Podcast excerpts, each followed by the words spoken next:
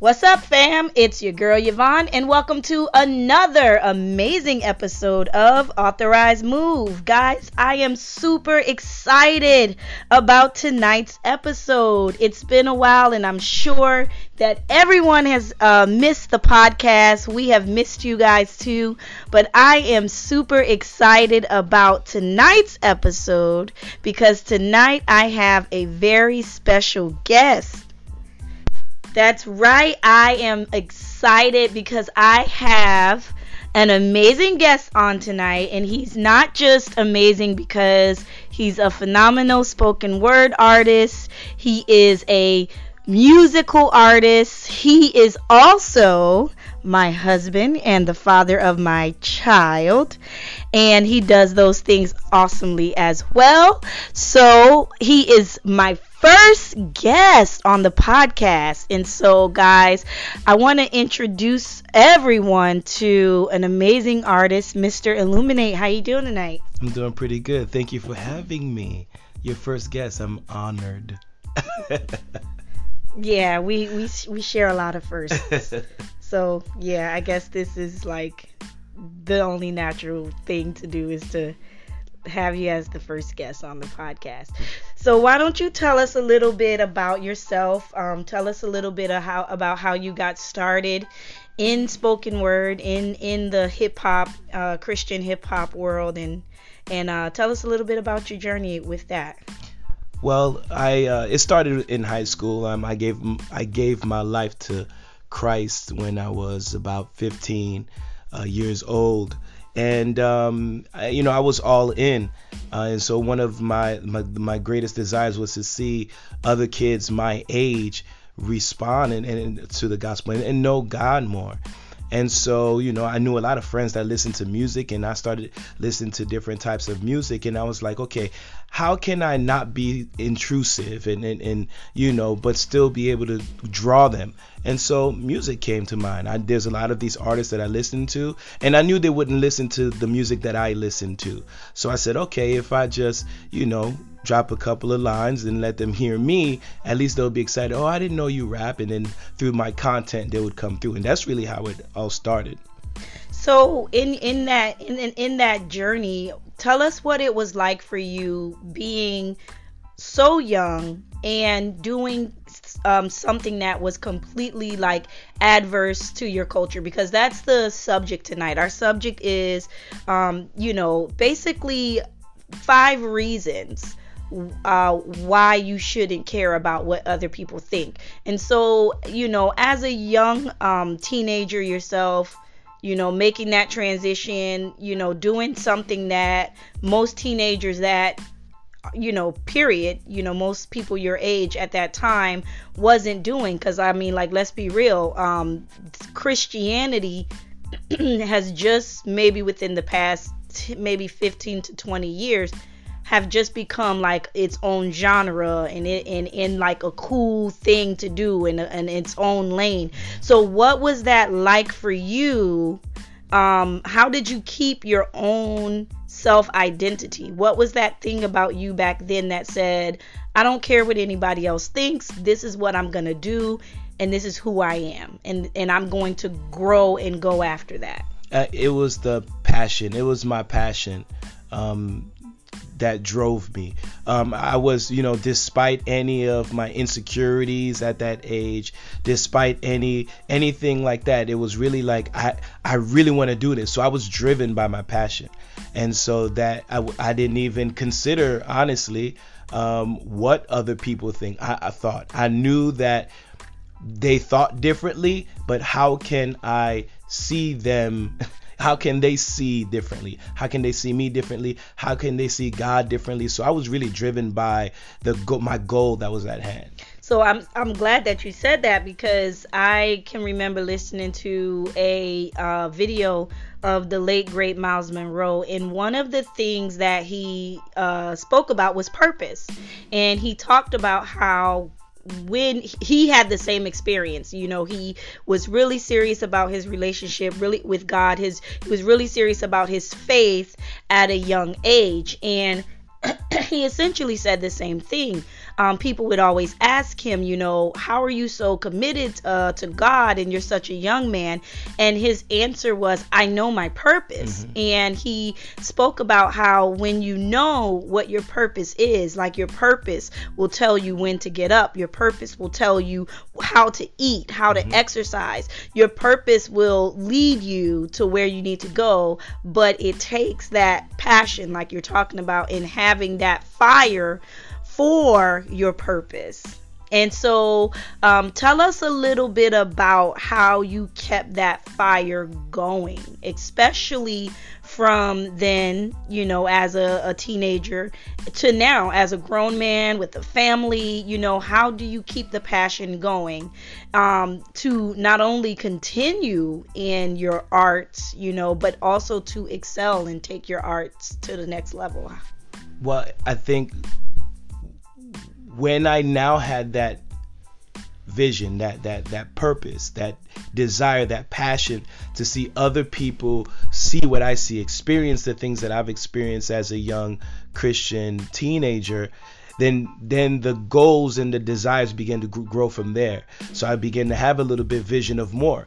At first, it was really just to impress, if I can use that word, impress my friends, let them know about God in this different way. Then it was, what can I do with this? How can I let the world know? You know, so now now I've had a, a new vision that and every time I would grow in the arts, getting opportunities to do things, then then we, I saw more. There's other friends that I had that uh, were doing the very same thing.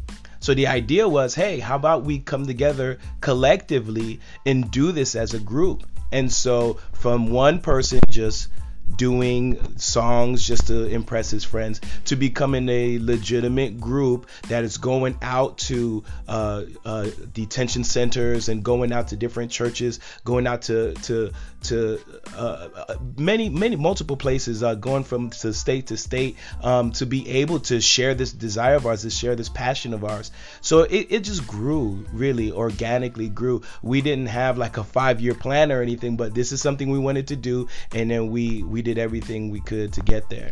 So when you when you talk about though like not having five reasons to drive you, you know, not caring about what other people think what give us an example of what that looked like at that time. Like did you receive any pushback for what you were doing?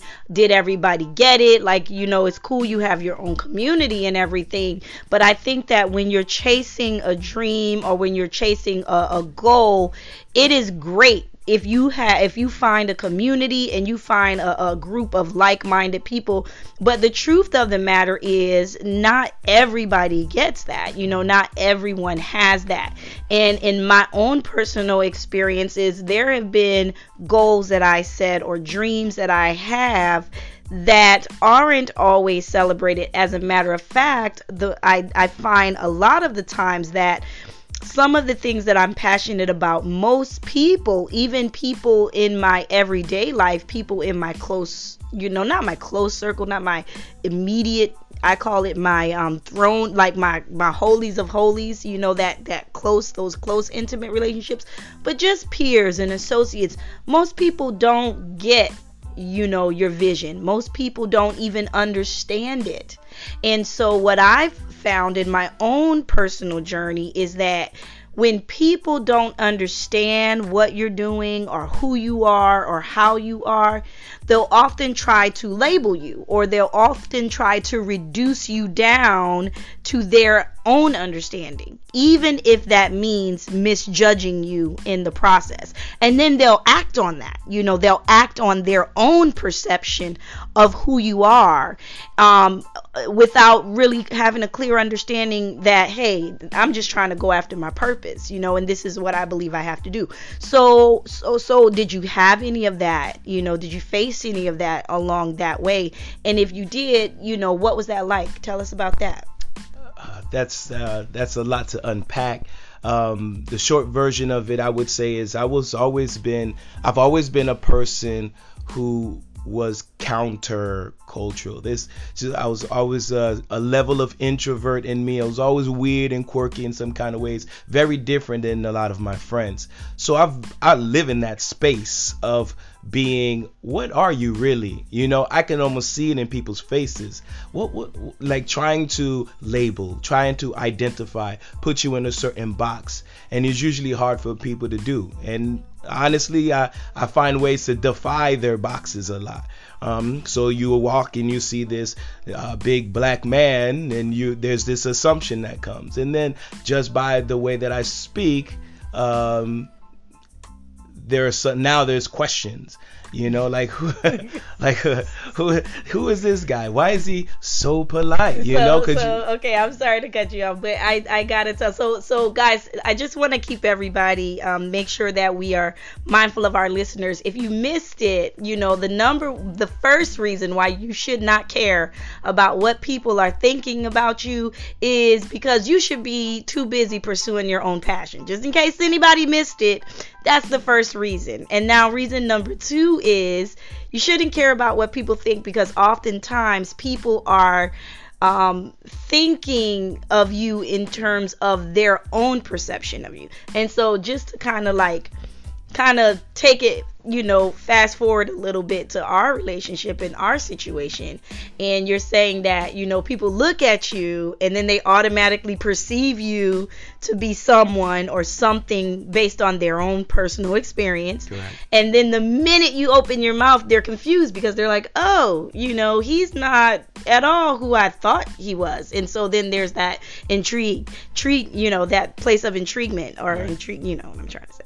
So, so I, I just thought about a funny story. So when we were like engaged, um, you know, and, and I'll just, um, you know, share with our, our listeners that, you know, when, when we met, uh, you were a virgin and um, I was had been single and celibate for like seven years, and so our relationship when we first met was really innocent, you know. Although we were both like what 20, 28, yeah, we were both like 28, um, but our relationship was like totally, totally what we said it was according to you know our faith. You know we both had decided that we well you decided kind of for us that we wouldn't kiss.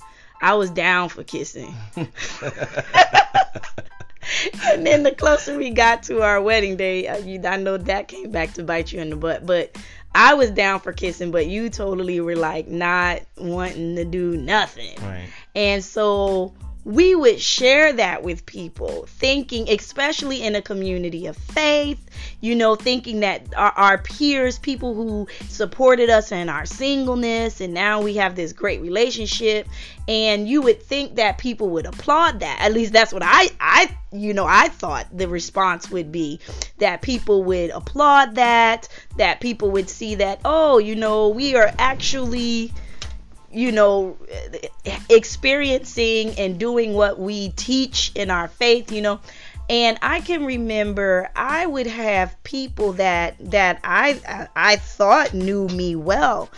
Um, I would have them coming up to me giving me advice on how to stay celibate and how to stay pure and you know I would have these conversations with people and it was almost like accusing me, you know, of sleeping with you. And it was like, well, I knew where I was mm-hmm. and I knew that I fell. And I'm thinking, yeah, but I ain't you though. Like, no, my love for Jesus, not saying your love for Jesus wasn't real, but no, like my love for Christ supersedes my passion. And plus, I haven't had none in seven years. It's really not a big deal at this point. You know what I'm saying? There's nothing, there's nothing to tempt me with. I've overcome that. You know. So so um, that to me is like just a funny story of how you you really cannot um live under the weight of other people's perceptions about who you are um, because we had a whole faith community of people that we were with for years mm-hmm. that could that could not believe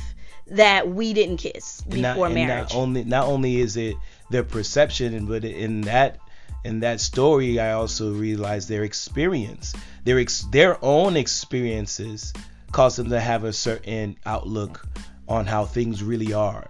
And so now if you're driven with a vision that of something that's never been done before and you're charting a t- territory that's never been charted before and so you have these people that did, did not receive that same vision that you were given that that that desire that drive that passion they, they don't have it to override any obstacles. And so they can only see it not only by their perception but also in their experiences but I haven't experienced what you've experienced. And so I can't put a judgment on who you are or where you're going to be later in your life. Right, right. That's good. That's good.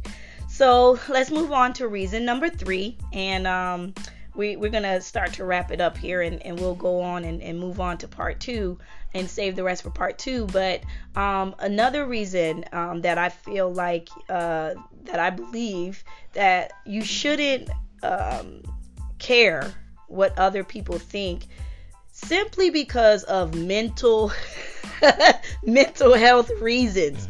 Like for me,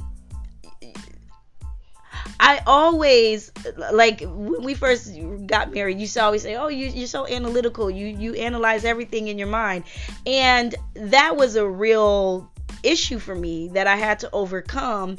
And I think even just within the past two years, I've gotten to the point where I don't care has like become my mantra for me mm-hmm. because it it really takes so much energy to invest your your mind space to share your mind space with with with being consumed uh, with thoughts about what someone else is thinking about you.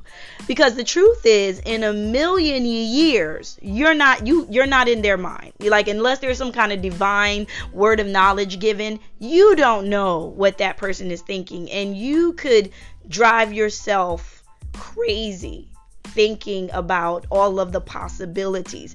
And and the truth be told that person may not have those thoughts towards you at all. So um have you ever had any experiences like that where you assumed what someone was thinking and it, it came to be like that was total total nonsense? All the time. I think I'm a lot better these days um, but because I've always I grew up unique and different, um, I always did perceive people, um, and and sometimes to my detriment, n- not really what they were even they weren't even thinking about me. But just oh, look. so you mean like when we first met, and then you thought that I was all into you, but I wasn't. No, that was true. I was. That was not true. That's so like for the record totally not true. that was absolutely true. But but this is what I realized. This is what I realized. Whether the person perceive a way about you or not, it really doesn't matter. Now, if it if it if you do get some insight where somebody thinks of you think of you a certain way, that may that may allow you to be cautious in your relationship with that person. Mm-hmm. I wouldn't no longer not be in a relationship relationship with an individual that may think of me some kind of way if I find out. But but I'm not gonna sit there and try to do you think of me this way or that way? How do you think of me? And not actually have a conversation with that person, but just all in my head, that is exhausting. Right. That is exhausting. So whether or not, because I've done it in, in my life where I, where I got to that point where I said, you know what, I just don't care anymore. It really doesn't matter. I'm just gonna live my life, live the life that I know that I was created to live with purpose. And if somebody um, uh, is doesn't really understand who I am, or that they're misguided in, in their thoughts of who I am, that does not that does not affect my destiny. So why am I putting so much energy and weight in this particular thing of okay, how do you really perceive me? So I realized after I freed myself by my own prison that I've created. Now, whether you still think that way or not, it doesn't matter because I'm still driven. And hopefully, as I pursue my goals, hopefully as I as I uh, uh, uh, reach all the things that I was destined to reach in my life, you see my behaviors, you see how I live, and that will give you a little bit more clue on who, who I, am, am, as a person. As a person. Right. And then I think there's also a place where as you grow older and you get more responsibility and you take on more responsibility in life. You just don't have time. Right. You just don't have the mental capacity to waste on things like worry, anxiety, fretting. And I think when you get into that headspace where you try where you try to figure out what someone else is thinking about you or you are trying to figure out if someone else likes you or if they think that you're th- like it really puts you in a place of anxiety. It puts you in a place of worry.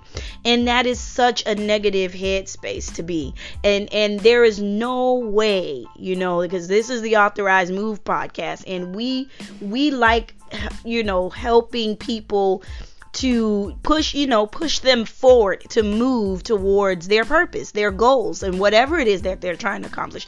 And so for me, you just can't do that in a negative headspace. Right. There's no way that you can move forward in your purpose if you're worried or if you're over, you know, if you're anxious, you know.